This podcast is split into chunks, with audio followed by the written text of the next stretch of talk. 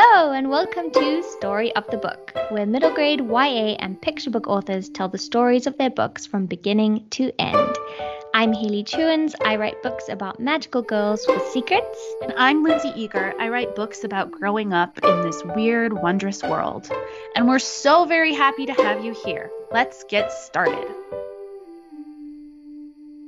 Okay, hi Axie. Welcome to Story of the Book.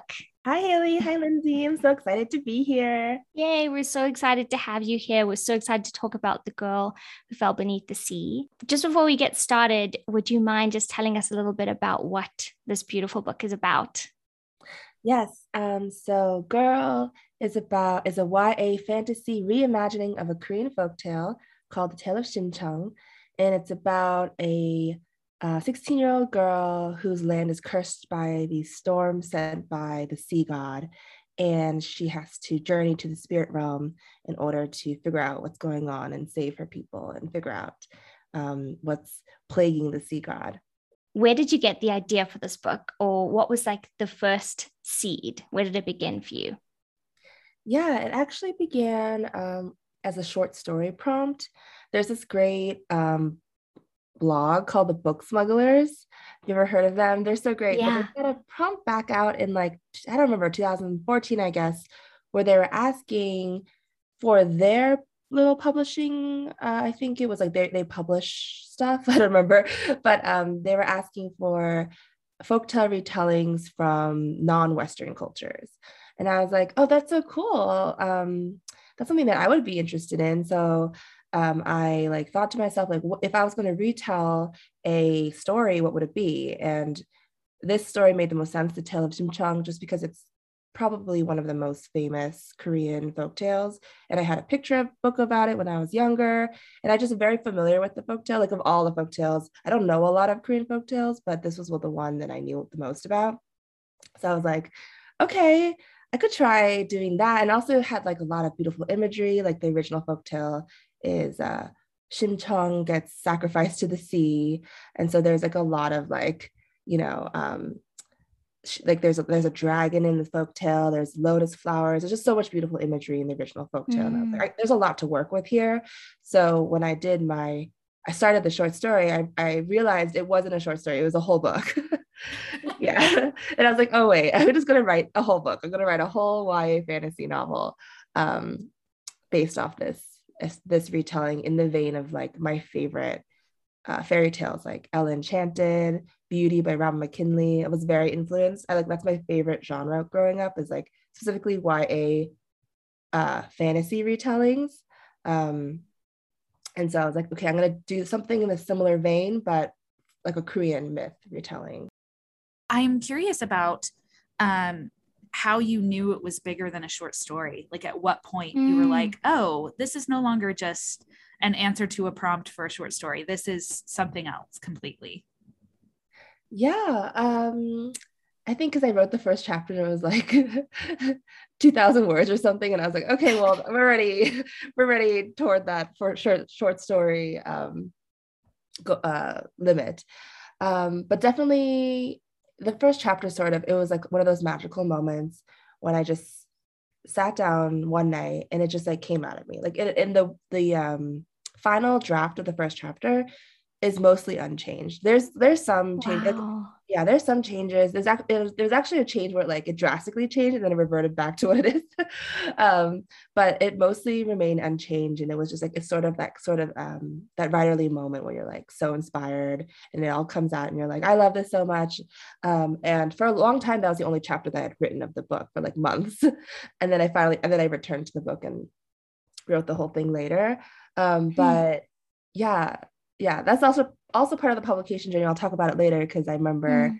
I remember uh, seeing my agent in person pitching her Rebel Seoul, my debut, and and then being like, but I'm also working on this other book which I just started. Her being really excited about it. um, but yeah, so I think it was a combination of I had written the first chapter and it was just so long. and also I had mm. all these ideas. Like I had an idea for the ending. And I was like, the impact of this ending would only work if there was a whole book so you wrote Rebel Seoul and then you got did you get published before you had an agent? and then you queried girl or Yeah, let me think. It's been a while. so Rebel Yeah. Soul, came out, Rebel Seoul came out in 2017. So Rebel Seoul was uh, a new so by publisher for Rebel Seoul is called Tu Books, which is an imprint of Lee and Low Books. And every Mhm. year they have um, what they call the New Visions Award, where they award an unpublished, unagented author of color a Mhm. publishing contract based on like um, I think the first like the synopsis, and then if you get past the first, I mean the first 50 pages, you get past the first round and the full book, right? So it's like wow. couple Okay. stages. Yeah. So I actually entered that contest with Rebel Seoul in I think 2014. Uh, but I was still querying it. I was still like querying it. Um, but then it won that contest in 2015. Um, Right. Okay. yeah. So like, and then like obviously we were like, okay, then we'll publish it two years later. And I was like, oh, is that how publishing works? Wow, it's such a long time. um, but yeah, that was the situation. And then so after Rebel Seoul, while I was querying Rebel Seouls, when I started drafting what would eventually be the girl beneath the sea. So you write this first chapter. It's like this magical kind of falling in love experience, um, which is like hands down probably the best, one of the best writer feelings to have. Um, and and so you write this beautiful first chapter, and then you kind of you said you kind of left it for a little while. At what point did you decide to come back to it? And then what was the drafting process like? Yeah. Um, I it was like a very uh it was it was definitely a pantsed book, like between pantsing and outlining. It was very like um I was like ah writing and I was very like as I was writing elements of the plot elements of the book surprised me. Like they weren't they weren't um ever plotted out. I think like the big the big main twist i always knew but it's like a guessable plot twist in my opinion. But there were some that some like twists that like surprised even me. Like i didn't know that it was to happen um and a lot of the elements the story elements as they i wrote them they just like came as i was writing them because i need like i needed a villain so i created a villain i needed adversaries so i created adversaries as side characters they just kind of came to me um, but yeah, so the drafting process was pretty chaotic, is what I'm saying. um, and it didn't take that long. I think I actually submitted the first chapter to my MFA program um, because I wanted to go to graduate school. And I went to Lesley University um, from 2015, 2017. So I submitted it, uh, the first chapter to my MFA program, and I worked on it. Um, like the Okay. first couple of chapters with my mentor and then like the mfa program if you like they they're kind of um you work on a couple like you don't finish you do usually people don't just sit down and write the whole book but i was so excited about the book that summer that i just sat down and i wrote the entire book I was like, it was like, I, so I worked on like the first couple chapters like a ton of times with my mentor. And then I, that summer, I just wrote the entire book because I just was like so swept away by it. I loved it so much. Um, and then without telling anyone is the one I queried. I queried while I was in my, my MFA program and all that kind of stuff. Um, but yeah, so it was just, it was very just a moment of being like, just so in love with the book and just having a fun time and feeling like it, like I call this book the book of my heart because it just filled with everything I love, um, so much of my culture, but also influenced by so many things I love, like Hayao Miyazaki. We're talking about those older fairy tales, like um, Juliet Marillier, those sort of older fairy tales I really loved. Um, and I just like had so much fun. and then it's also sort of like the actual drafting process was a dream. And even the querying process was a dream. It got more bogged down during the sub process, which we'll talk about. Yeah. Um, Mm. but all the whole actual drafting and querying was like everything you would hope for. Um, and it wasn't my first querying experience, it was my third. So, I want to ask you, I want to go back and um, ask you about writing fairy tale retellings. Um, I love fairy tale retellings too and myth retellings. Um, and I love how every author or every, I guess, every retelling falls on this spectrum of like being extremely true to it or Mhm. taking just an idea or uh, like a motif from it and twisting it completely. Um, and uh, like as a writer it's nice to have a framework that you're kind of following along but also it's nice to know that you can deviate from that whenever you want because it's your own like it's the perfect it's the perfect setup for like somebody who doesn't love plotting but also and like needs something to kind of like cling to like oh i'm just doing like i, I just need to follow the the folk tale along. Um but but you also know that you can jump off at any point and make it your own. So will you talk just a little bit about like maybe talk more about some of your favorite retellings and what and and where they fall on that spectrum? And then like were you planning to tell it in your own way all along or were you like nope i'm going to do it beat by beat or yeah just like talk about retellings because it, it's it's um it's a very special kind of story to take mm-hmm. Uh, for a, a writer or creator to take a really old familiar story and then claim it as your own and it's it's like a it's like a fun collage almost yeah like wildwood dancing by juliet marillier It's beautiful novel. I would say that's very different than the original folktale. That I feel like takes a bunch of different, like the main folktale she's retelling, I guess, is the Frog Prince. Um, but there's a bunch of them. There's like the Shigaligo for the Fairy Kingdom. There's a lot of uh, um, Fae uh, myths in there.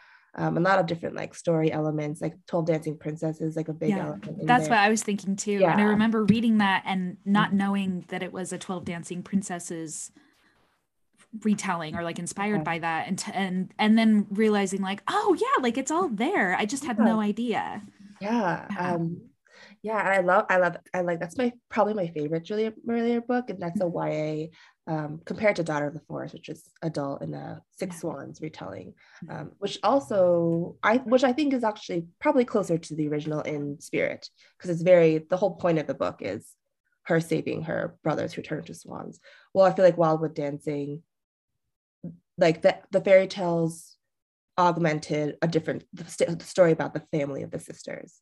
Um, so I think if if I was comparing my book to those books, it would be it would be more of a Wildwood Dancing, just because um, I was taking the original folktale as inspiration, and it, there's elements in the original folktale, the tale of Shim Chung in my book, but the main character is not Shim Chung.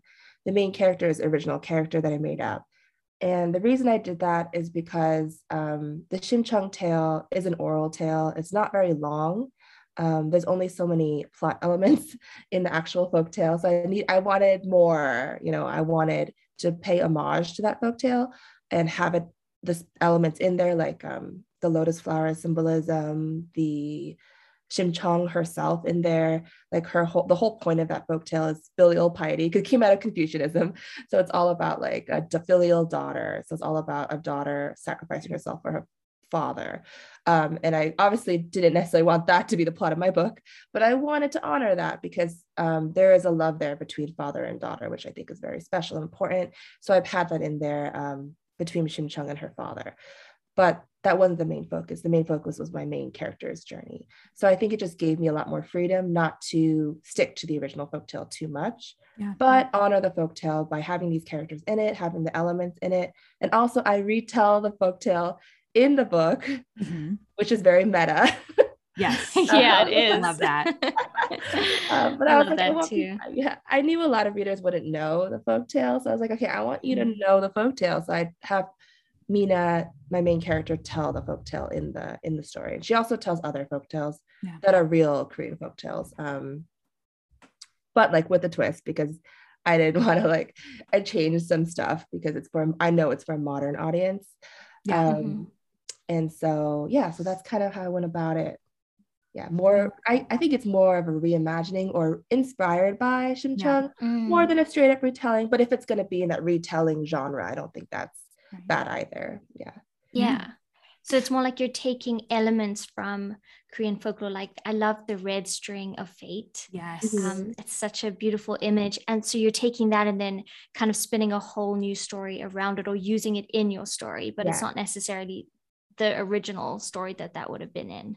Yes, exactly. Yeah. Okay. Cool. I love that you um, pointed out too that your your audience is a modern audience. Mm-hmm. Um, mm-hmm which I feel and like an American is, audience and an American audience, Western yeah. audience, yeah. right? Speaking, yeah, yeah, which I think is important um, as a writer, but also as a reader or like a consumer of past fairy tale. Like I just was thinking about, you know, the the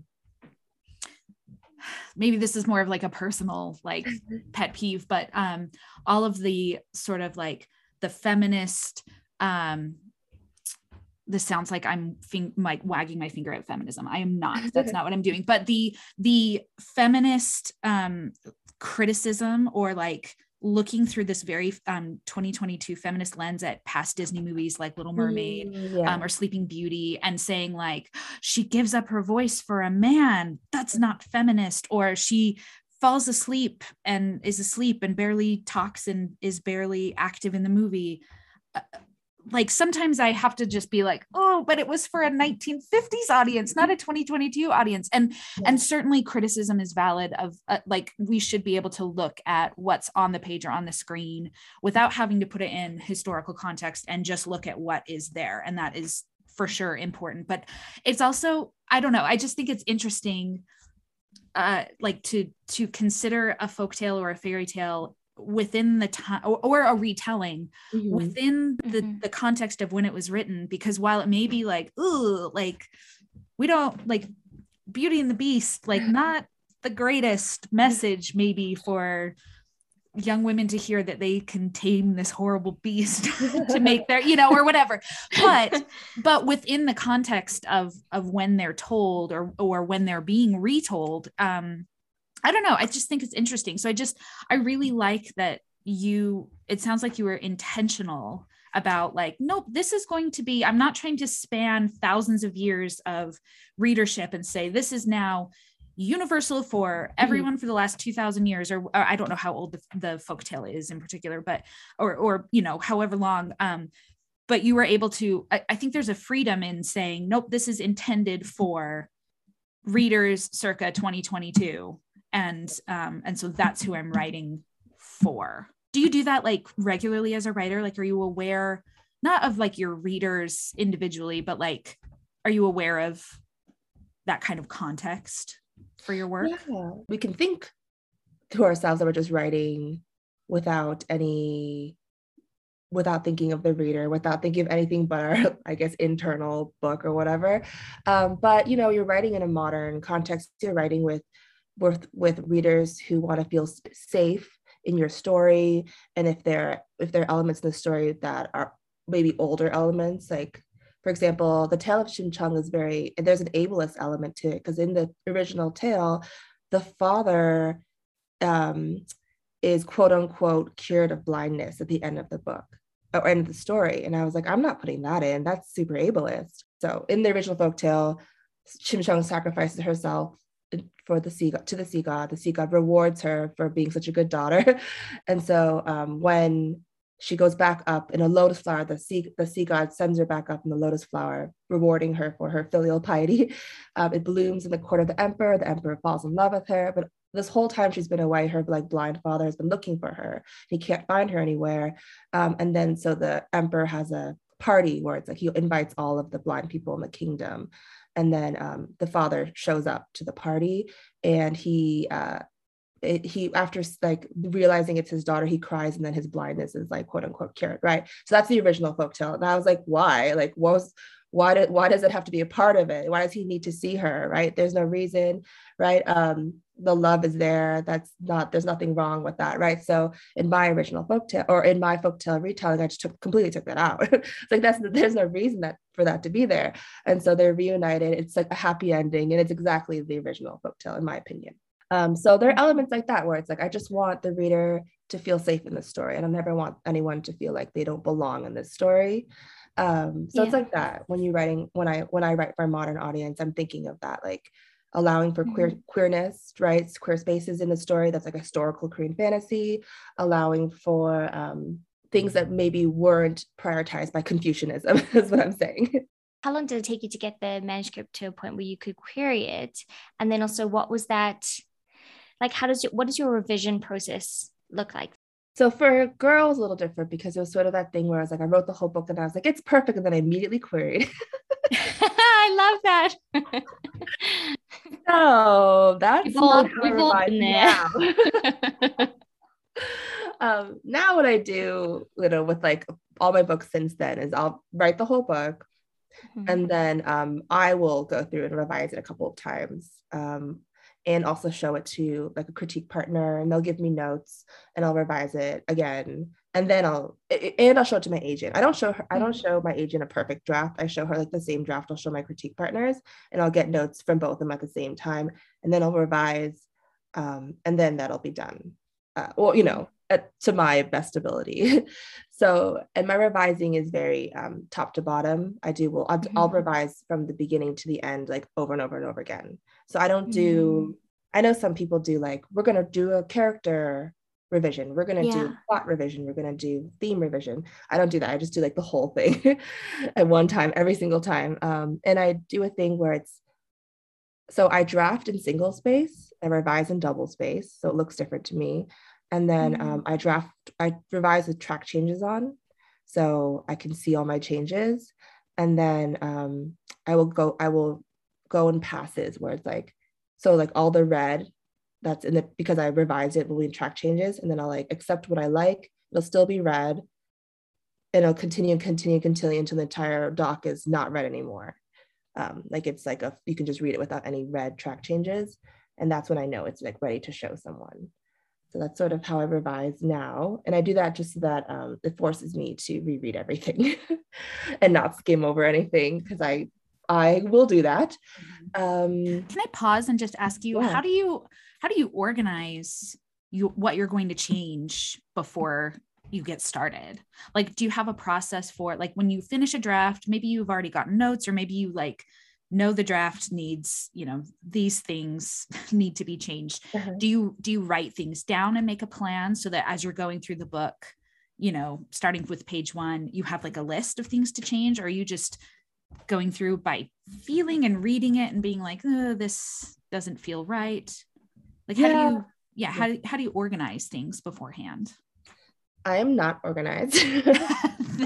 there you go. Okay, how do you how do you I don't know like, yeah. like what's your what's your unorganized method then? Yeah, um I definitely do of the of those two I do the latter, which is I will write it in based on feeling and then when I get to a point where like I'm not sure about this, I'll put it on a list. Um for the next draft, I guess.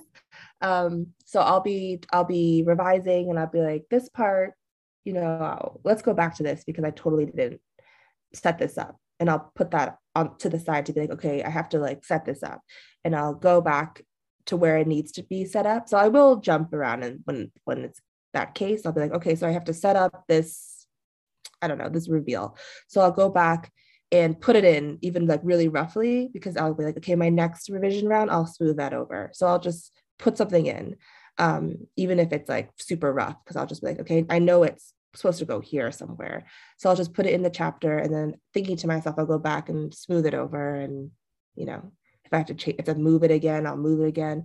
Um, so it's very like that. It's like very, it's very like, um, I'm also this, I'm better at this now but before I used to be like, I have to love every single sentence. Every sentence has to be perfect, right? In my mind, which is so like not good. Nothing's ever perfect. Um, but that's how I used to be. Now I'm very like, I'll just write it and then um, just try to get the words down because you can't, you know, you can't revise something you don't have, right? So I will write now and then I'll go back and be like, sometimes I'll be like, this the whole thing I wrote was just a placeholder placeholder where it's just like he walked over here and then she walked and joined him. They walked together and then they sat down. And I was like, what? That's like what? And then I'll be like, okay, I know that's what they need to be walking, I guess. And then I'll make it more like they're doing things, but more like actual stuff in there.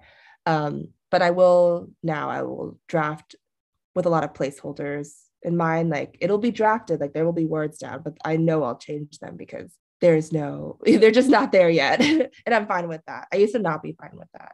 I relate to that a lot. And also to, to being say, completely disorganized like yeah i no, with the I, with the like I perfect have, sentences and yeah. like finagling no exactly That's so you. every sentence has to be perfect and it's so stressful. It's so stressful when i when i do like line edits. I'm I get really fix I can fixate on mm-hmm. one sentence and just read the same sentence like a hundred times. And yeah. um, but yeah, also to the the revision process being disorganized because I just I don't have a plan. I just like throw myself yeah. in and see what happens. Um, and just trust that by draft 45, you know, it will be better. That's also my modus operandi. I'm like, I'm sorry. I wish I had a better. I have friends who like do like Excel outlines and they show yes. like this is why I'm and I'm like, mm, I wish I could do like that. yeah. What do you do, Lindsay? What's your? Do, are you super organized? I mean, I get super organized. I I've realized now that like a lot of my pre drafting and pre revision organizing and outlining and stuff is really just rumination because I end up throwing it out anyway. So it's really oh.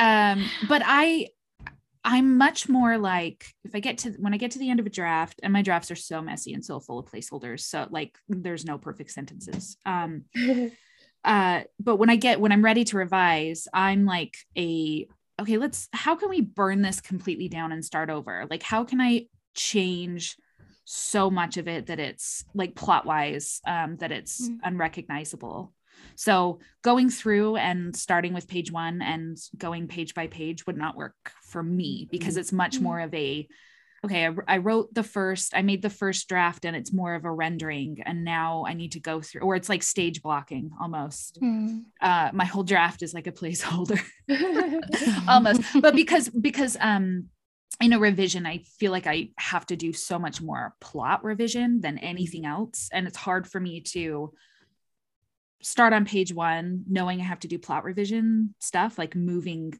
big, heavy storytelling items without some sort of key or like bird's eye view of what the hell I'm doing. So, um, so I, I usually do have to like, I re-outline the book that I wrote, um, and then kind of try to re out like outline what I want it to become in the end, mm. and then try to, yeah, yeah.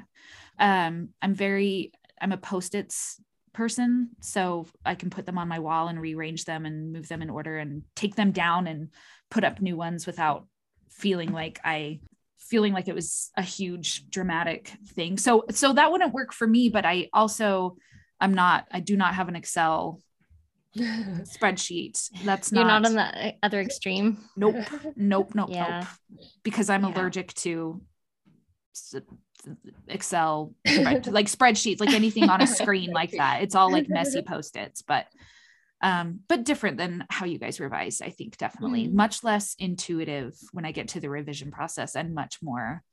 And I I do know now from my most recent revision, I need to stop at about every third, like so one third of the way in, and then again at two thirds, um, and sort of re-outline based mm-hmm. on what I have so mm-hmm. far and what I know I have coming up. And that's a full re-outline, pretending as if I haven't already revised or written the first third, like pretend like I'm starting over because I forget even like what I just wrote 30 pages mm. ago. It's ridiculous, but that's that's me. So I'm um actually I'm guessing you do most of your work not by hand, but on do you use Scrivener or Word or um are you like a word processor? Yeah, I'm kind of person and 1000% just Word. Okay. Okay. Having a thousand Word docs open. Being okay. and then like being like the moment where like, oh no, they're not saving. It's gonna crash and having that like, oh no, I should have saved. I have that like at least twice a year. Oh man. So like like three Word doc opens, open Word docs open, or like 12 or like 20 it can it, it can range from okay I've wow. had 20, I've had 20 open before Yes, and Whoa. some of them are like uh, some of them are un um they're not named. So like right now I have document five, document four, document seven open. but they're saved. You just haven't named them. No, they're not. No, they're not saved. Oh man, but they're not are... like they're not like they're like um like for example, I just opened one. And it's like just stuff I cut. So they're like, okay. Okay. Yeah, and then if I save it, I'll save it as like takeouts number 58. And then right. and then I'll never look at it again. You know, sure. Kind of yeah. I also do that. It. I always yeah. like I always have just in case, you know, if I need to cut something, I always think, well, what if I need it in the future? Yeah. So I'll put it in this Word doc. You literally never need it in the no. future. you never go You and don't- get your see, like bad scene that you deleted. I do. Really? Yes, that's why my chop file on my computer is called the compost heap because like I don't know, I might want to root in there and see what's see if there's Hmm. anything good, but sometimes I pull out sentences that I'm like, Yeah. ah, Oh, that's or cool. yeah. Yeah, because sometimes a sentence is really good and it feels so painful to cut it. Oh, I'll Yeah. re- yeah, you you revise the whole chapter around just saving one. Just I need the sentence in there. yeah. Oh, I think what happens with me is if I need a similar kind of scene, I will just write a new scene instead of del- instead of going back and getting the scene that I deleted that obviously wasn't very good because that's why I deleted it. Mhm. so, yeah. which requires courage i get like to Mm. because it means that you have to face a blank page again during revision which actually i I don't know, know, if it's you're the so same as me but like when you have to write new material for a revision i always It's am like worst. no i'm not drafting i'm revising i hate having to write a new thing for a draft that's already complete are you that way or do you do you often have to write new material for your revision or is, is everything mostly already there from your draft Um, it's it's it depends. If I am struggling with something and I like just like it's so bad in my mind, like it's so bad, a blank page is comforting because I'm like, well, there's a chance to make it good. Um, as opposed to revising the same thing that I think is bad over and over again. Like the idea of that does I like that. And I've done that before where it's like the re- like I've done that before where it's like um I'm revising the same page over and over again. It's just so for some reason not working. And then I'll open a blank page and just start completely new. And I'm like, okay, this is working. I've done that before. Um, but yeah, it is daunting to be like, I wrote this whole chapter. There are elements in the chapter I love. That's when it's hard when it's like so many different elements I love, but something is not working. That's really Mhm. hard for me to be like, well, I don't want to open a new draft because then I'll lose I'll lose like all of this that's already happening in the chapter. Like that's when things get tough. Like um, I, I joke that I spent like a year revising chapter three of The Girl Fell Beneath the Sea. Yeah, and that's not a lie. Um, and I was just like, oh, Hold on, I gotta see. Which what was it about? what was it about chapter three that was so hard? oh, that's the chapter. Okay, so that's the chapter where she meets a bunch. She meets three characters. She meets um, Shin, Namgin, Kirin, and I'm also I'm also doing world building that chapter because they have to, they're kind of explaining to her what's happening, but I can't tell you what's happening because that's telling. And then you know, there's just like so many elements I needed to like you know, there's just so much stuff I had to do. Introduce characters, um, in a way that wasn't wasn't like awkward or you know like and then Mina had to like talk about stuff. I don't know, it's just like a lot of stuff that was like not working. There were a lot of elements in it that were just not working. Um, and that Mm. chapter is like formed out of like 50 versions of that. Wow. Wow. Yeah. From all like that chapter is not a chapter where I opened a bl- blank doc and rewrote it. That chapter is a chapter that Mhm. was like formed from 50 revisions of that same Wow. stuff happening. Wow. And then I'm- I'm looking at the chapter now and I like know exactly which chapter it is. And it's also it's just reminding me of how your book is structured really interestingly because the first chapter we jump we don't get like a big long bef- Yeah. you know this was Like just set my up. regular life yeah like Yeah. like mina was a gal who couldn't catch a break or whatever like we don't get that moment before we have like a catalyst and a decision and a it's Yeah. it's like instantly we She's are jumping into the sea. she's yeah she's right there There um, we go. yeah which means then um that chapter that you were talking about is like a real like a a, a new um normal like new setting a new baseline for what the normal is going to be in the book so Mhm. that's that's interesting Yeah. It took me forever. yeah it makes sense but you did i mean you did an amazing job because it Uh-huh. absolutely works as this hinge into the new normal Mm, mhm. Yeah. And can we Um, talk about world building? Because Yes, I want to hear about your process for world building. Um, yeah, I mean, from what you said before, that the the first draft kind of was pantsed and was quite intuitive. I imagine a lot of those images and elements kind of just happened in the draft. But then, how do you, how do you kind of go about revising it and making sure that the world kind of makes sense and all of that stuff? Yeah. Um, so like the idea, like so in the book, I have a bunch of houses um that that are in the spirit realm and like each house like has a job or like people who like, you know, if you if you're if you're a spirit, you just died and you're a spirit, you go to spirit house. If you are a scholar, you go to crane house. That's very Korean because crane symbolize um, the intelligentsia or you know intelligent people in the scholars in Korea. Mm. And then um,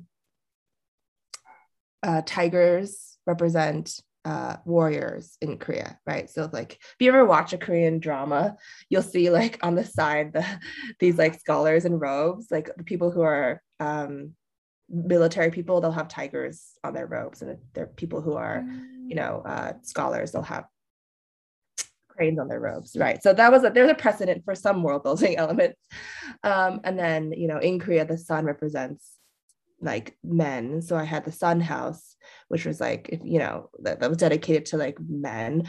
And then I had Moon House, uh, which was de- dedicated to women, because it's just how it is in Korean culture, like in like yin yang, right? the Korean flag is a yin yang.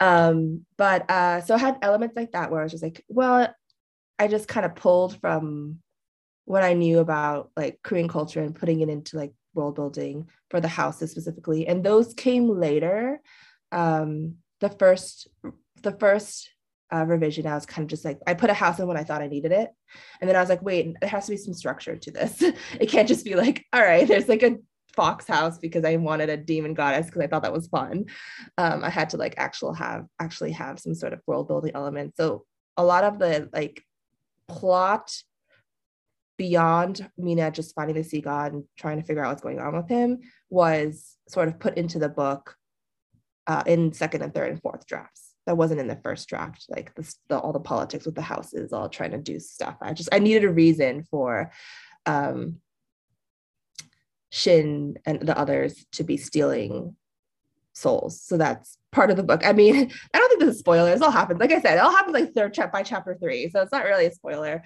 Um, yeah yeah and the, a lot of the world building um did come because i was like okay this is a cool thing i'm gonna put it in like the red string of fate was like, this is a cool thing. It'll be a fun trope because like a contract marriage trope where it's like, oh no, these people, these two characters are fated to each other. They have to stay together. And they're like, no, we don't like each other, but now we're fated.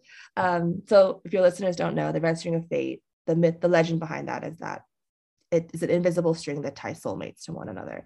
So it's like if you if like you but in my book there it's a physical you can see it at least between the two people who are connected and so Mina's connected to um, this other boy who she doesn't want to be connected to and neither does he does he want to be connected to her so they're they're very like the whole book they're like no so it's like fun it's like a fun like contract marriage sort of trope if we talk spoilers I'll only do spoilers like the first 50 pages Mm. That's a spoiler. I think that's fair game. Yeah, I'm talking. Yeah, yeah. You're not yeah. revealing the ending or like the twist or the. Yeah. No, no. I think you're fine yeah. to talk about the first 50 pages for sure. Especially, are so you we, talking the thing that's the end of the third chapter? Is that what you're worried about spoiling? Yeah, spoiling. I was spoiling. Mm. I was worried about spoiling like Shin's role, which is that there's mm-hmm. another character in it. So he's not the sea god, he's just like another side character.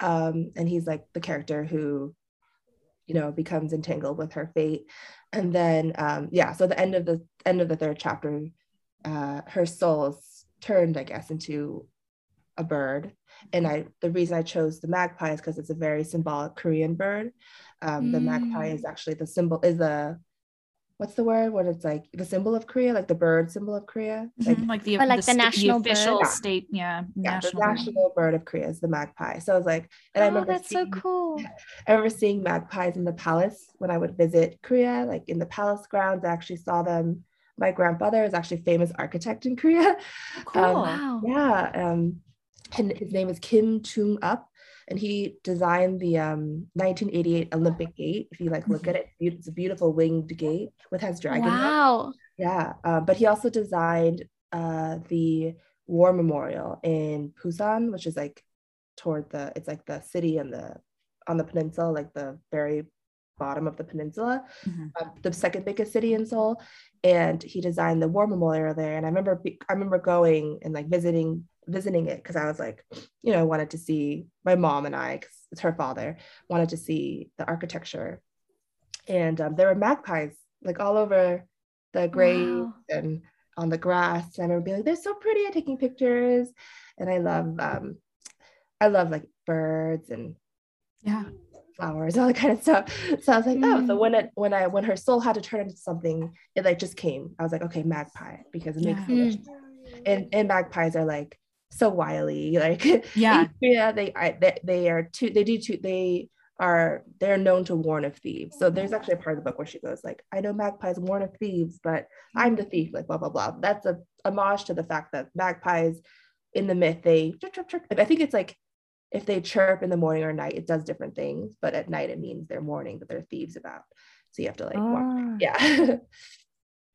Cool. yeah. So things like that. The world building sort of just kind of came as I was writing and it was inspired by just things I knew about already or experienced. Mm. Um, or I just thought it'd be fun, like image image too, like the imagery of that. And like magpies are Mm. small, so you can carry them around. Yeah. yeah.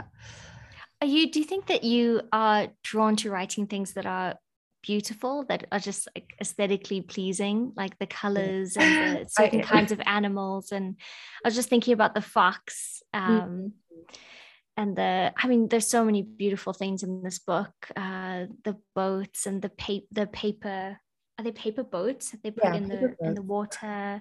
Yes I just there's so many beautiful things. And i think one of the for me definitely one of the drives to writing is just to create something beautiful when sometimes the world feels so chaotic and Mhm. can feel very ugly sometimes. It can feel very like stressful. Um and to write a world where everything is kind of orderly in a way and and really beautiful even if there's a lot of plot chaos happening in Mhm. that world can sometimes be so satisfying and you, you kind of feel like almost like you can control something. Yeah, I definitely I think that's also why I love Hayao Miyazaki films so much because he Mhm. also can make things that are very not beautiful, beautiful, like just like uh, frying eggs in a pan, ordinary things or, like, right? With like you Mm. know meat, spam or whatever. I'm like, this is so Mm. beautiful, right? He can make Yeah, he does, you're right. so beautiful. Um, yes yeah, yeah and garbage like the garbage in like ponyo like it you know he makes it look beautiful. It's as like as beautiful i mean as like upsetting too because it's garbage but also all of his imagery is just very like tactile like you feel like you can you feel like you can pick it up kind of thing.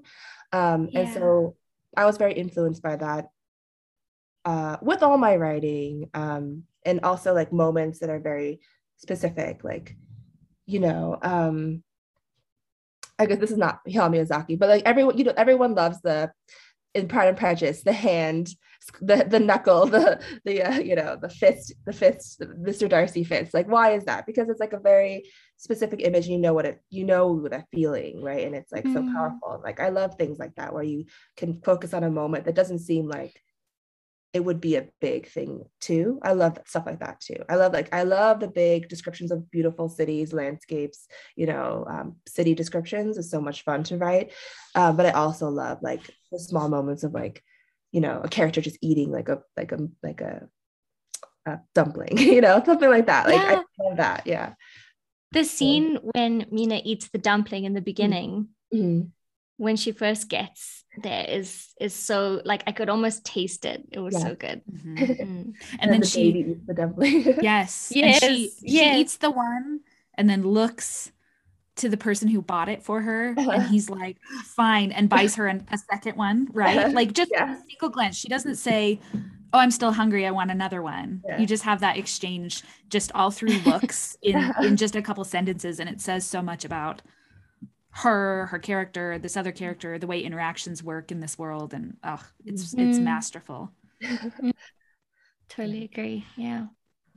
So why don't you tell us about so you've you've revised it, you've gone through, I know you have um critique partners and um, that re- like read and give you notes and you've gotten it to this point where you're going to query. Like tell us about how it happened because you've hinted that there was some drama or like some like i don't know that this is like a good story so why don't you tell us about how it got agented and how it went out on submission and finally was bought and acquired Yeah, so we're gonna have to do timeline here. It's a long time. So, like I said, I wrote it. I started it 2014. I finished it 2015. I met um, Hayley and my agent Patricia, in 2014 at a conference. So I was at that time I was querying my Rebel Seoul, my sci-fi, and it was not getting any traction. I got a lot of feedback that was like dystopia is oversaturated, which I understand, but I was like, but there's like how many Korean dystopias are there? Tell me that. like how is this oversaturated when there's zero Korean dystopias? Um, so I was like very in that like, oh, and so I was like on the kind of like so I pitched Patricia and she's like, oh, that's so cool. But then I then I was like, but I'm working on this other project too that I'm really excited about. Um, and I like just I, at the time only had one chapter, and she was like, that sounds so good. I love like that. If you when you finish that, qu- like query me, right? And I was like, okay. Um, so that also helped me because that motivated me. It's like there's someone who wants it at the end of the road, right? And so um, did my did my what was this 2015? No, my timeline's like okay. I don't want to like. I'm so confused. but um, Rebel Seoul won the New Visions Award. Yeah, so Rebel Seoul won the New Visions Award. I finished. I got. I got. Got into my master's program, and then that summer I re- wrote the entire entirety of Girl first draft. Queried it. um, so you sent it to Patricia. You sent yeah, that first draft to her. Okay. I did, um, and she um, like within minutes was like, oh, like I said, you know, the query. I didn't send the whole thing. I sent like the you know first chapter um, query, and within minutes she was like, "Send me the full." Right, and so uh, I sent her the full, and then she offered like th- like like three days later. So it was like really based fast. on your first yeah. draft. That is amazing. Yeah. That's so cool. We revised it later, but yeah, the first draft, um, and then I also got two other offers from two other agents. Um, and my request request rate was pretty high. It was like I maybe I sent to 15 people and like 10 had a full request. Um, wow. And there were also uh, after I knew after like three offered, I knew who I wanted. I also like emailed some uh, some of the agents who are still reading and said I, I already accepted an offer. Um, so it was very like it was very like that whole experience is like wow this is a dream come true yay kind of experience um, and then i revised patricia we went on sub for the first time in 2016. Um, so we revised, she we revised like a we revised it. And then um yeah, and then I got a lot of rejections, obviously, because it's the first sub um, by editors. And some of them said some like things that I think are a little shady. Like one of them said, um, we already required a Chinese fantasy, so we're not going to look at your work. and I was like, what? What? And later I read that shady and I love this book. I'm not going to say the book, but I loved it. But it's it was actually contemporary. It was a contemporary fantasy. It wasn't even that it was just Chinese. So it's like obviously not Korean, but it was a contemporary fantasy, like set in the modern world. So I was like, that's completely different. I don't understand. So a completely gross. different book. So yeah, yeah. yeah. yeah. Um, and then especially because like, what are you supposed to do? Like, what do you, like yeah. as an author? Like that's yeah. That you can't. Like, what, yeah what's your actionable approach after that or patricia's like yeah she was just like, we're not going to sub to them again. Right. Yeah. Yeah. Yeah. yeah. Good um, agent. Yeah. um, and then uh, a lot, and then there were R and R's, which were really helpful because they were like, you know, the world building is a little chaotic, and it was because it was, it was pants. So I understood that. Um, and so that helped a lot. And then uh, that was the main one that it was just very chaotic. It wasn't, I think the word was the through line wasn't clear like the plot through line wasn't clear. And um you wanted it to be what was the word? Lessening the world building? That's not the word but it was clarifying it make like taking out all the complicated parts and like oh streamlining. Simpli- yeah okay. Is the word like simplifying it yeah. yeah. Streamlining the world building. And i was like i understand that because mm-hmm. right now it's just like a bunch of pretty stuff without any ties. So i was like i understood that um, they yeah. wanted more romance, and I was like, okay, YA editors, but I love that. So that was fine. Like I was like, okay, so I made it more romantic.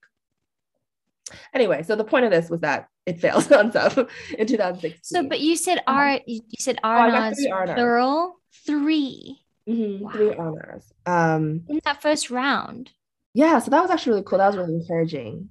Wow. Um, like, so three three editors were like, "We'll look at it again if you do these things." So I was like, "That's why okay. I was like, okay, I am going to revise it because three people said they would look at it again." Yeah. Um, and so, but by then, my second sci-fi sold Rogue Heart, so I had to draft that. Um, which so that was like that's that that came out in 2019, but I knew I had to draft it uh, by 2017. So I was like, uh, while I was revising Girl, while I was going to grad school and also working on other projects for grad school, I was also writing Rogue Heart. And so Girl wasn't like, even though I was revising Girl, I had other, I was like, other things were happening, which is why it took so long as well. Um, so so we went on in 2016 and then from like 2017 2019 i was pretty much like revising girl in between all this other stuff and then um finally in 2019 my final final revision of girl we went on sub again and then it sold six months later. So it didn't even sell like fast then either. It took it didn't sell until 2020 january i think. Wow. yeah. So it took a while. So the, that's why people are like you know it's not it's not like a um that's why I, I tell the story because you know i feel like girls very it, it it's doing very well and it took a long time and i wanted to be like well it's not like uh one night wonder kind of thing like it took a long Yeah. time um, yeah, like people might look at it and go, "Oh, you're an, you're you're a New York Times bestseller, and it's always been this easy for you." And you're like, "No, no, I don't know. This eight book- years in the making." so many people said no to this book, which is like fine because I, I always said yes. Patricia always said yes, which was really important. Um, my mom, she's like, it's book it's dedicated to her because it's her favorite of my books I've ever written. She's read everything I've ever written, including short stories, fan fiction. um, That's so and- cool. yeah. So um, Hold on. I want to just pause and re Yeah. repeat something you just said that is like so beautiful. You just Mhm. said it was always a yes for me. mhm, Mm, Like that's just gorgeous. And I also want to point out too, like while you were working on this, you had and and and working to get like to find a yes from somebody else uh-huh. um, you had to pause working on this and work on other things that maybe um, were you ever tempted to be like oh well like my like sci-fi i have these two other books that are different genres maybe i should just not worry about this other one that is Mhm. taking way longer and having this more circuitous path to publication like that's amazing that you were able to pause working on this and then come back around to it because like i don't know about you but like that's so that's so hard for me to have Mhm. to pause I, I- even though it's my natural like work rhythm to like put books away and then come back to them later and it always feels like coming back to them like i'm a totally different person and it feels like the book has shifted since i've been away and i have to like relearn it all over again so to yeah to to just not only was it like 8 years of having it it's like having a tab open in your brain for 8 years Mhm. that you have to like keep ignoring and keep waiting to like come back to it. So that's like amazing. But just that you said we got a lot of no's, but it was always a yes for me and it was a yes for my agent. Mhm. That's just I, I don't know. Like you can respond to that if you want. I just wanted to like repeat it in case anybody missed it the first time because I was just so I like I'm gonna write that down probably and like look at it. It was Yeah. always a yes for me. Yeah. Axio. Yeah. Oh, it's great. It's so great. yeah. And also, obviously, it really helps to have an agent who really believes in the project and believes in you. Mhm. Um, yeah. Yeah. I definitely i always felt like i always felt very supportive by patricia for this project like for all projects but like this project to tell like she loved it like she loved it right? So it was like she never felt like i would say uh, sometimes i would have those misgivings i'd be like well maybe we should make it middle grade you know maybe that it'll it'll suit that audience better. Because you know it does have elements that are a little more you know kind of middle grade but i have children characters. And she was like no this is a ya novel. Like this is you wrote it as a ya novel. It reads like a ya novel. The, the romance is so central to the plot. I think Mhm. you know you just stick to your stick to your guns. We'll make it work. We're gonna sell it. But i would have moments where i'd be like but how? No one's buying it. But she was like so Yeah. encouraging. Um yeah and there were a lot of moments where i was like i talked about this before publication but I went to Korea the year before it, or 2019 when it went on sub. And I remember it had just gone on sub. There were no rejections yet, but I remember remembering how hard it was in 2016 to always like to hear those no's and to like to to to get that moment where it's like an editor be like, oh, I'm reading it, and then hear the no. right? When you're like, you know, you feel like, oh, it could happen, then the no, or like I'm taking to acquisitions because that happened too, and then it's a no, like that happened too the first round. And so, like knowing that was happening, and then when I went to Korea, I would see things that reminded me of my book, and it would make me happy, but also sad, because I'd be like, well, what if it never gets published? And like every time I look at the magpie, I'll be reminded of my book, and I'll be so sad, you know. And I had that moment. I was like, wow, that's like really upsetting. I think that's one of the you know uh, problems of, of having it in your mind for eight years is that you you kind of like hold it in your heart for so long that like it hurts it like physically hurts when like you have reminders of it. But then i started thinking to myself i don't know what changed but like i i thought to myself well i'm going to start believing in that it will happen and i'm going to do things that will um, make me remind me of the book and think that it'll happen no matter what kind of thing. So like for my birthday, for my 30th birthday, I watched Spirited Away. This was in October. So the year, so it didn't sell yet because it sold the following year, 2020, um, January, right? But for in October, I was like, I'm gonna watch Spirited Away. I think it was like the, I don't know, it was like some sort of big anniversary for the movie too. And I was like, I'm gonna watch it. I'm gonna think to myself, my book will be published one day. If it's even if it's not like through a big publisher. I'll make it work. Like I'll get readers for this book because I love it so much. And I watched the movie and it was like so comforting to me because like that movie um, is like my favorite Miyazaki movie. And that movie also reminds me of my book. um, I mean, all that movie specifically, but all Miyazaki is like, I love all of his works. Um, but things like that, where I was like very intentional with what I was doing and being happy about it, being comforted by it instead of being sad. Because I remember a lot of like rejection leads to hurt, right? When you're like, especially if you're a writer, you're like, well, it's never going to happen, right? That kind of feeling. Um, and then being like, well, why is that my framework? Just think you can make it work. It doesn't, it doesn't have to happen the way, the way that people think it'll happen, like a, you know, huge auction, you know, that doesn't happen. It doesn't have to happen that way. It could happen in a quieter way, which is totally fine. Um, so I had those thoughts too. Um, and it did happen in a quiet way. It was it didn't go to it didn't go to auction. Um, it, we did have two offers for it, but it didn't. It was just like very quiet. Um, one of the the two offering editors, um, one of them I knew, and then one of them who um, who did acquire it, Emily. Uh, I knew that she was looking for fantasy like uh, retellings before her remix classics before that was announced. Um, I didn't know that it was the remix classes that she was looking for. So I'm glad she took my book on because it's not a remix classic. I mean, it is kind of, but um, but uh, yeah. So I knew that she was like looking for that. So I was like, oh, so she's interested in fantasy retelling. Ooh, ooh, ooh. Um, so that was sort of it happened very like I felt like everything that happened for it happened as it should. So yeah, it's it's easy to say that now though because it already happened. At the time, I was very like, ah, I don't know, I'm so upset, you know.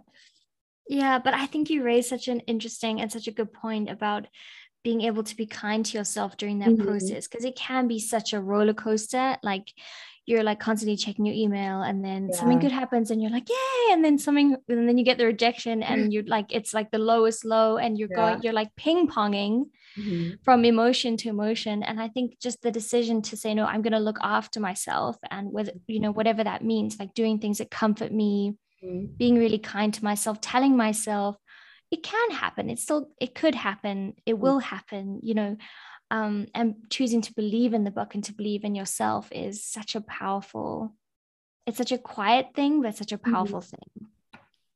thing yeah it also it reminds me so much of the years before i signed with an agent and knew that i wanted to be like was working towards publication um it was i had like this unspoken list of like movies and music and books and things that were sort of off limits to me because watching them or consuming mm. them made me so either it's hard to describe how it made me feel jealous that mm. I hadn't made it or un, un like not like it, they just reminded me that I hadn't that I hadn't gotten published yet. Like mm-hmm. they reminded me of like this is what I want. I want to be a part of this. Like I want my own book like this on the shelf. And so reading it or consuming the movie or whatever put me in the worst mood because Mhm. it just reminded me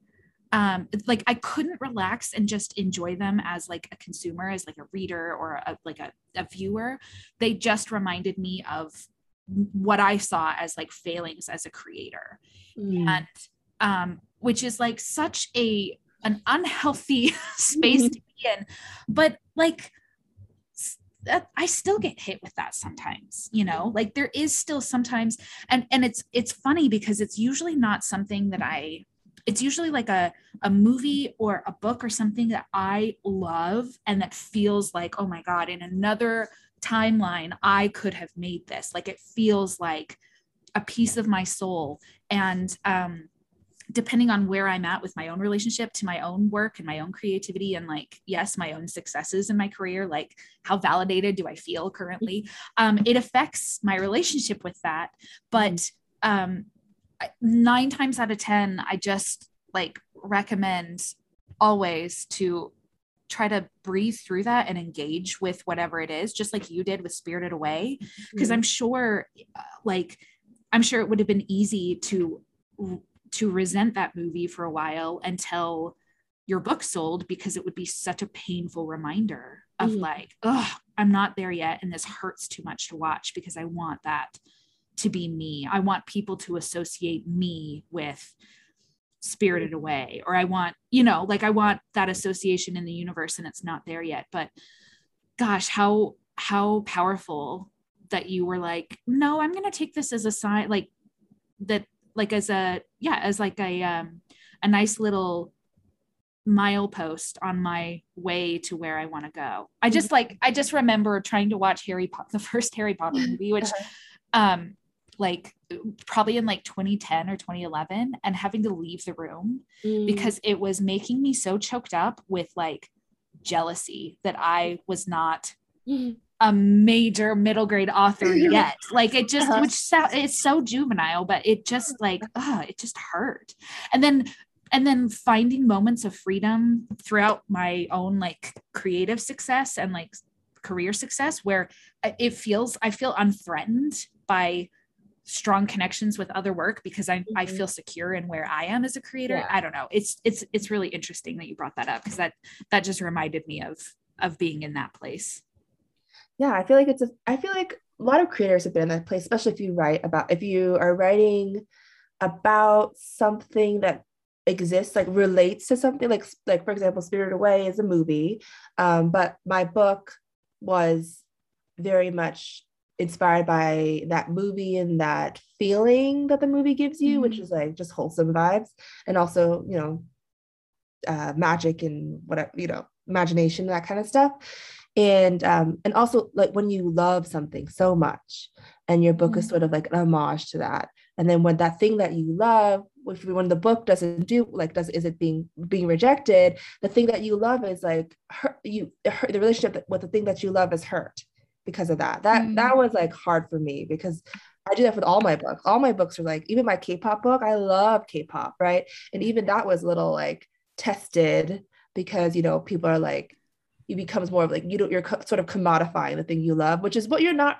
trying to do. Publishing forces you to commodify something you love, but Right. you know the reason you start up to write is not to, to do that. It's because you just genuinely love the thing and you want to create something that is in that, you know, you know, in conversation with that Yeah. um, and then you know publishing kind of makes you go go a little wild because it, because of all of the ups and downs but um yeah i think that's sort of like the double-edged sword i don't know i don't know Yeah. but i i definitely think like finding sort sort of having a relationship where it's like you can have them both um and that sort of Mm. is is is nice it's hard to get there i feel like every everything i write begins like i love this thing so i'm gonna i'm gonna write something that's like inspired by it Yeah. um and then like something happens and you're like oh i can't even look at that thing yeah. but then eventually come back to Yeah. it so but then your relationship is forever changed regardless because if Yeah. you're in if you're internalizing it and making your own version of it or Yeah. letting it influence like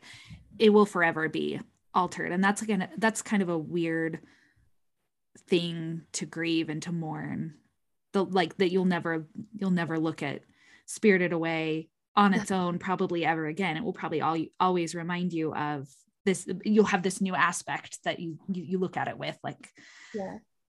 And maybe you'll come back around to it someday and be able to look at it the way that you did once but but it's also a beautiful new connection Yeah. I, I just, I'm Mm. like, yeah, I watched that book. I watched that book. I watched that movie when I was 11 in theaters. I remember. Oh, Yeah. wow. And, That must um, have been amazing. yeah, it was like, it was like just such a mind blowing experience. I watched it with my friend and her older sister who I idolize. Yeah. you know, you- yeah that's sister. She was like so beautiful, and I idolized her. And she took us. She took me and my best friend Oh, to go see it. I remember being like, "This is so amazing!" Then it won the Academy Award. yeah Um, but yeah, so I just like I have so many distinct memories of that film too. Mhm. Um, so I mean, I think I always will love that film. I still love it. It's still one of my. fa- It's still my favorite. Um, that and Nausicaa are my favorite. Mm. Nausicaa of the Valley of the Wind. Um, mine's Arrietty no one Oh, watches it but i love Arrietty so much Yes, Arrietty is like a good example of like how they you can you can how uh how Miyazaki shows like details in like the Yes. mundane. yep Yeah, it's it like beautifully. yeah. Um, and it's a, it's a good thing your book sold so that you can watch because if not if, if not like would you ever be able to watch spirited away ever again that would have been so hard probably, I know, maybe, yeah, probably. I know. Think about sometimes I thought about that even before it sold. Like, yeah But oh then I no but then I did it. I watched it Yeah. right at my birthday, so it was, it was fine. But it did have that feeling of like a shard in the heart sort of feeling, where it's like Yeah. it's beautiful, but there is that little ache. So I definitely had that. Um, and so it's nice that it's also thank you, um, Yes. me and Philo and friends. thank you, Patricia. for saving your favorite movie yeah, for yes. saving me my relationship to my favorite movie of all time. Um, yeah. but that shard i mean that's the that vulnerability though is Yeah. what lets us yeah, make amazing books like you have to be vulnerable and willing to um get stabbed in the heart that way with rejection um yeah. that's beautiful though It's interesting because like now I'm like I'm writing books, you know, and I'm thinking to myself, um, do I have to like how do I find the vulnerability within, within Yeah. me to write this book? Like I think I think that now, and I'm like, you know, it's it's interesting because I because I was very like like very gung ho. It had to be vulnerable in order to, for it to be like a strong good book. Um, y- you know, you have to like put all your emotions into it, and I still think that somewhat. But as I like go through my career, I also think um, it's okay that not every book has to be like the book of your heart. not every book has to be blood on the page. um, because XOXO was not that for me. It was not. I mean, I love K-pop, but it wasn't like a book of my heart. It was like I, I put elements that, that are very close to me, like the Korean dias- diaspora experience. Um, X- EXO is like a is a rom com. It's, it's just like a rom com. It's like a K drama in a book, and I wrote it that way um and it was like so much fun i love it i love my readers but it's not like i didn't like kill my you know i didn't like kill myself to write that book you know i wasn't like Yeah. "Ah," you know um and that that's fine too i think so yeah Yeah. or like a realization um but also maybe I, I, I was recovering from eight years thanks yeah. Well just like just like me as a viewer or reader i can't like i need to mix it up yeah with what i consume like Mhm. sometimes i just need america's next top model and Yeah. not something that's going to make me feel deeply you know like we a- a- Yeah. and that same thing is true and you know like gosh i value both of them equally in my life both of them Mhm. let me live Mhm. you know so Yeah. exactly Yeah. I'm watching Love is Blind Japan. It's I it's so great. Wow. Well, I didn't know there was that. Oh my god. i didn't know either It's on Netflix. Well, it's on my Netflix. It must be on your Netflix, I assume. I don't know. Actually, region regions have different Netflixes. yeah Like yeah. I've heard this. Yeah. but surely I wouldn't have Netflix Japan in South Africa and No. you guys not have it in America like that. uh, I don't know. i don't know But look for it. Check if it's on there because it's great. Okay I will watch it if it's on there. Yeah. So, Axie, at the end of our episodes, we bring a piece of oft repeated writing advice or like a quote unquote writing rule um, that is often passed around among writers. And we ask you to just respond to it. You can agree with it or disagree with it or just say, I don't know, it depends. Everyone's different. But we want to just hear what you think about it. And um, Hayley and I each have one to ask you. So we're gonna we're gonna have you um, answer two of them. So the thing that I wanted to have you respond to is um, any kind of writerly advice that's given about how long a book should take to write. So sometimes you hear people say like um, oh, a, a, really, really good book should take you a really long time. So if you're working on the same book for 10 years, that must mean it's a masterpiece. Or sometimes you hear the opposite that, like, if a book isn't working after like six months of working on it or a year, you should, you know, you should go ahead and trunk it or, or, um, you know that that means it isn't working and since since um uh, girl took you a long time to write. Like that is a long time to be committed to this one mm-hmm. uh, book idea. I just wondered what your thoughts were now that you're on the other side of it. Yeah i mean i definitely think with the sort of general like the sort of broad general uh, advice that um it's so circumstantial right. I wouldn't I, I i don't think i think for me it's very like well what what what what did I do for this book isn't specifically what I think all people should do. or, you know, it's very whatever your circumstances are. Like with this book, I didn't blame myself, I blame publishing. I was nice. like, I'm very stubborn in that way where I'm like, it's not my fault, it's your fault. um, I love but, that. Um, but uh, I definitely don't think you need a ton of time to write a book for it to be good. I think it just depends on the type of book it is. It just depends on what you need from the book. I mean, I'm glad that it took so long only in that the final version of the book is the book in my head. So I do think that if the book was published as it was the first when it was first written in 2014, it would have been what what was in my head, I guess, at the time, but not the perfect the the version that it is now, where I'm like, this is exactly what I wanted. Um, mm-hmm. it feels right. Like when we went on sub in 2019, I felt I thought to myself, this is it. This is the best I can do. This is what I wanted. Mm. Um, so that was a very empowering feeling because like it was very also ha- maybe that's also why um, I could have the, I could regain that relationship back with the things I loved is because um, I could let it go because it was the best I could do. You know, that was like mm-hmm. also that feeling. Um, but I don't. So it, in that way, the time it took it just so happened that way. I don't know if it needed all of that time. And like a lot of the time was my own because I was like, I'm gonna write this other book while I'm, you know, have to I have to write this other book and I have to do my MFA program. Mm-hmm. Um, but yes, I think it's just I don't think I think maybe it's because I'm also like I don't want to think I have to spend eight years to make a, good book. right. yeah. Uh, but I don't think you do. I don't think like XOXO only took me I think three months to write. Wow. yeah, and I mean, I re- and then just to draft it, and then I revised it. Um, so maybe in total, like five months, like three like uh, three months to draft it, and then like a month and a half actually to revise it. Because wow. that book was crashed. It sold in 2020 and came out 2021. Um, and so with that in mind, and I don't think XOXO is a bad book. Like I, I love it. I was exactly, sure. I wrote exactly how I, I wanted it to be. Like I, it's exactly what it was supposed to be. Um, and I, and I'm very proud of it and I love it. So I think it just depends on the type of book it is. Mm-hmm. Um, I'm also the type of person who like refuses to trunk anything. mm. Yeah, I'm very like even that book that I told you that fantasy I wrote. I like I want to I want to go back to that and like completely rewrite it, completely change. Actually, want to change the genre of it. Um, but I never, I never, I never want to close any doors to anything. Um, and it, but it won't hurt me not to go back to it. That's the difference though. Like trunk, like I leave doors open for all my books, but I don't have to go through them. It's just the mm-hmm. door is always open. That's how I feel about it. Um, the the trunking thing just makes me feel sad. Like you're never, you can never see it again. I guess it's different if like the book is awful. Like like you wrote the book, you're like, wait, this is actually awful, or it's like problematic. Then yeah, maybe yeah. you trunk it.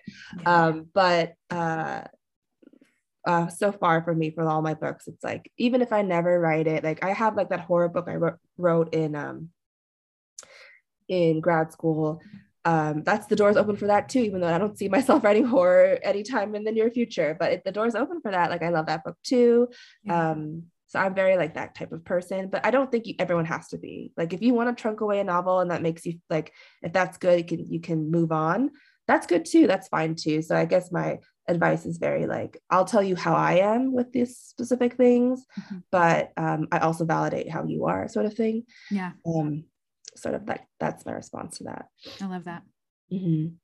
I always just think like a writer can't tell yeah how long a book took to write unless they look it up and read what anybody said. So if mm-hmm. you know, since that's the truth of it, then it must not actually matter how long it took to write. Yeah. I mean, like, um, girl, I say eight years just because the idea of it came to me 8 mm-hmm. years ago. But probably, if you really think about it, it only took like a year because I was probably only working in that span of eight years. Sure. When I was working on it, I mean, a year of it was on chapter three. So chapter three took a year, and then and then the rest. and that is so, the rule. That yeah. is a hard and fast rule. All chapter threes yeah. must take a year. so Everything else, you know. no, that's great. Mm-hmm. Hayley, what do you think? I was just thinking about how, yeah, it's it is funny how some books feel like they need to sit in your head for mm-hmm. like five years and then you can and then when you feel ready to write them you can just write them and it's sometimes they come out like not perfectly formed but you know they come out i don't know like with a rough shape and then other things you have to just chip away at for a really long time i don't know it's just i i just always think each book feels like this little like being or personality that you're trying to bring into the world and mm-hmm. each one is so different and they demand different things from you and mm-hmm. it feels different writing them and they take different periods of time and you mm-hmm. can never like that's why no one can ever say a book must take 5 years or 1 month or whatever it is because each one is so different. And then of course when you throw in the market of publishing you know because the other thing that's so important i think to to talk about or to to acknowledge with this story of going on sub is that a big part of why it didn't sell was racism. Mm. you know like that and it's almost like um yeah almost like in the four years uh, between when you first went on sub or the three years so 2016 to 2019 Mm-hmm. A lot of things happened in publishing yeah, that changed. The conversation yeah. around diverse books changed. Uh, people, I think people became more outspoken about calling out racism, which mm-hmm. is really, really important thing to do. And yeah, like that is completely out of your control. And I, I'm, I think it's so amazing that you were able to hold on to your belief in yourself. And partly it is also Patricia saying, I believe in this book. This is a wonderful book. But it's also you. It's like your inner drive to do it and to know like this is a great book and I I want to write, I want it to be published. It's just really shitty that that that, that happened and that that continues to happen. I don't think racism in publishing is over. Um, it's very much still a thing. So yeah, um, I just that that stuff of like all the stuff in publishing that you can't control is also part of why a book takes a long time to get published or to get made. Mm-hmm. Um, and so we can't beat ourselves up about if it takes a long time or if, yeah, we just can't beat ourselves up about mm-hmm. that because that's not in our control. Um, yeah. yeah. Yeah, I'm I'm just I just want to say I'm really sorry that you had to read rejections like that like oh we already acquired a mm-hmm. chinese fantasy. I mean it's mm-hmm. just it's just really racist and shitty and i'm sorry. Yeah um it helps that i'm like so stubborn that when i got that response i was like well i'll show you. Yeah i love that my response. That that's always my response to like to to to what I think is like unreasonable, like an unreasonable response like that will make me think, well, yes. that doesn't make any sense.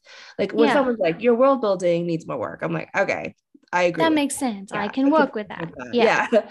Um, that doesn't make me mad. That just makes me. I love critique. I love feedback. I um, that's why it always like it used to upset me when people are like, not people, but like the feeling of being like, well, if you just revise it like why are you so against revision? Like no i'm not against revision. I love revision. It's like i don't like the, those sort of, sort of responses where like you can't what can you do about that instead of being instead of being like you know oh i can't do anything. Right? yeah. actually that's not yeah. a problem with the book. It yeah, yeah that is not a problem with the book. Absolutely mm-hmm. not. Yeah.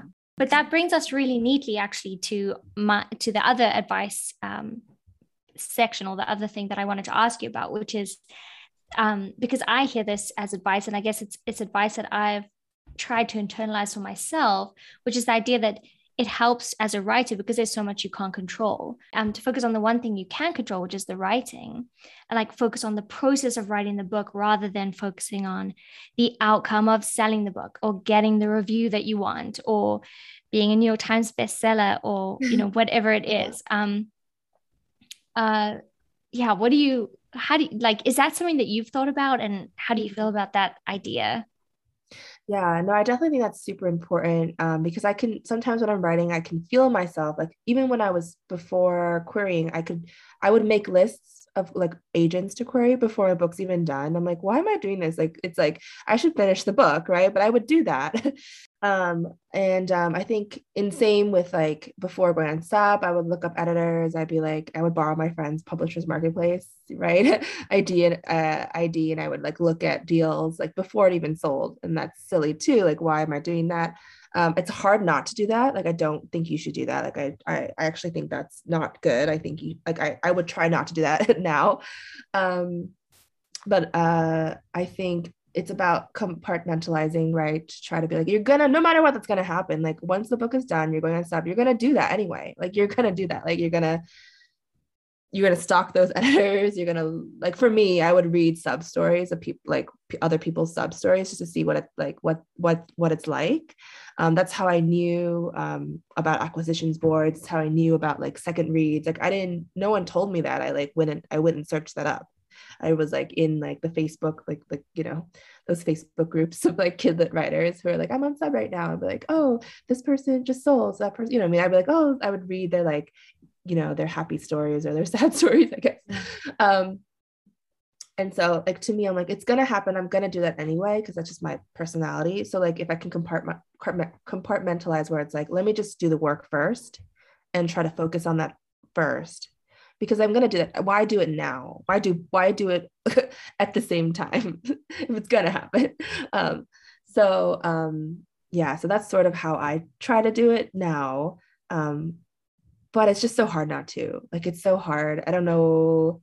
Maybe people people should limit your access to these other these other mm. ways to like uh, make yourself go a little wild while you're doing the work because the outcome you can't control, right? but the process mm-hmm. you can. It did it did help that uh, I love I love writing. Obviously, we all love writing. We love we love draft. We love revising like way more than the other stuff, right?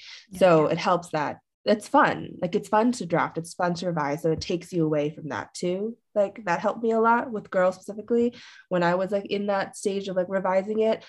Um, I had my craft books that Patricia recommended me, uh, Story Genius, um, and that was the the John Truby one mm-hmm. and like it was fun for me to like analyze my book and like really think about it in those terms with the using the craft books and so that actually really helped me in the revision process um, because it gave me some structure as opposed to being like because I'm very like not a structure person. So like, but those books give me structure. So actually, that's something that I do for every book I revise. I use craft books mm-hmm. um, because it gives me a thing to look at and to really deep dive into. Mm-hmm. Um, so I recommend Story Genius a lot. I've used that for like every single one of my books in, re- in the revision process. Cool. Yeah. Um, hmm. and yeah, so I guess I guess for that I would say try not to, but if you do, that's fine. I, you know, paddle, it's fine.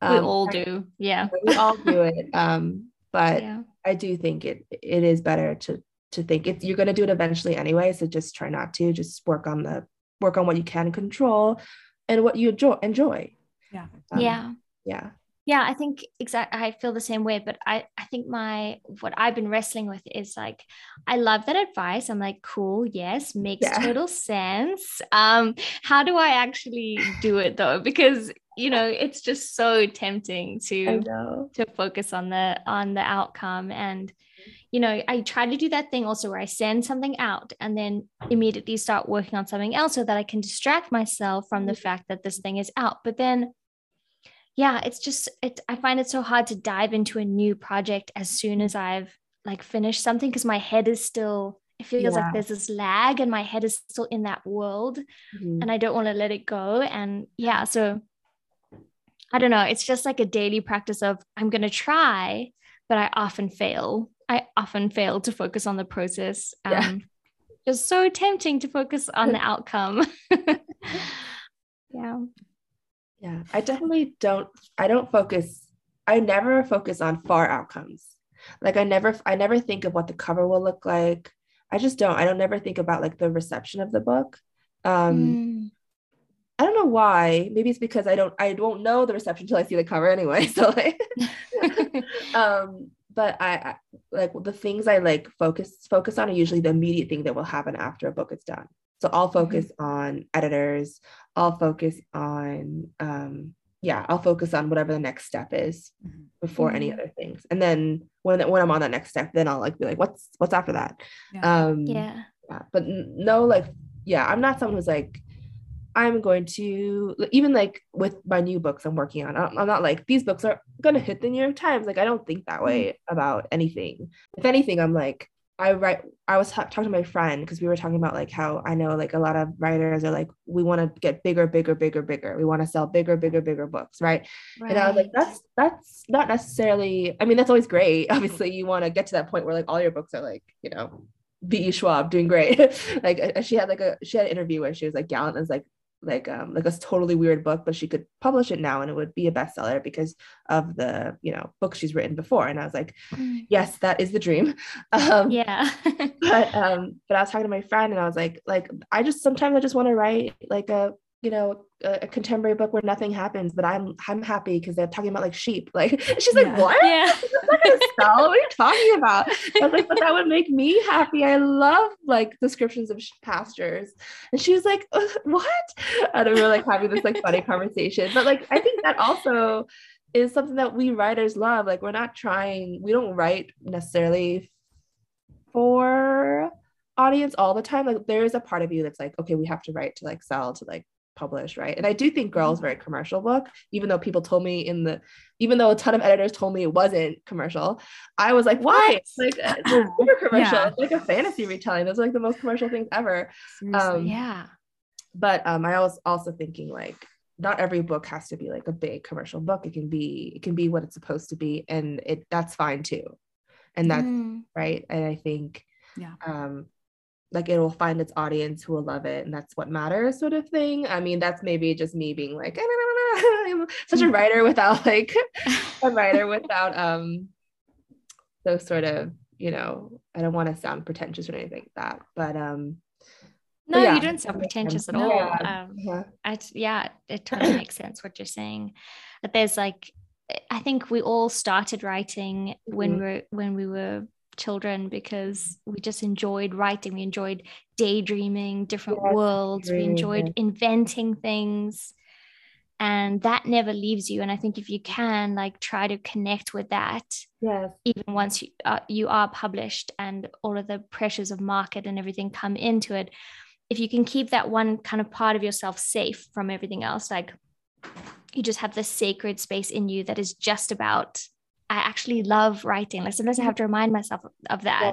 Yeah, I really love writing because I get anxious about everything. And then I'm like, no, no, but you know, before the anxiety happened, before any of that, this this was like a safe place for you, you know? Mm-hmm. Yeah.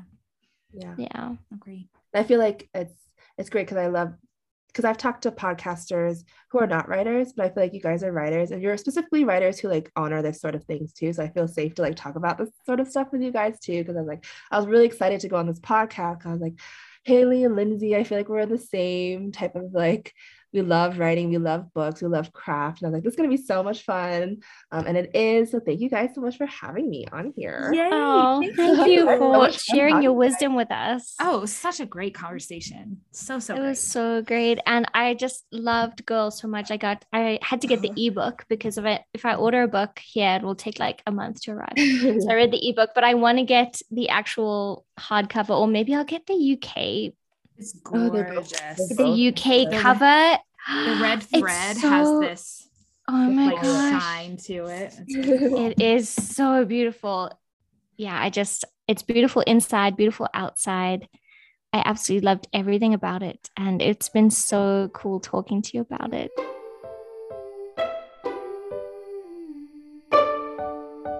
Thank you so much for listening to Story of the Book.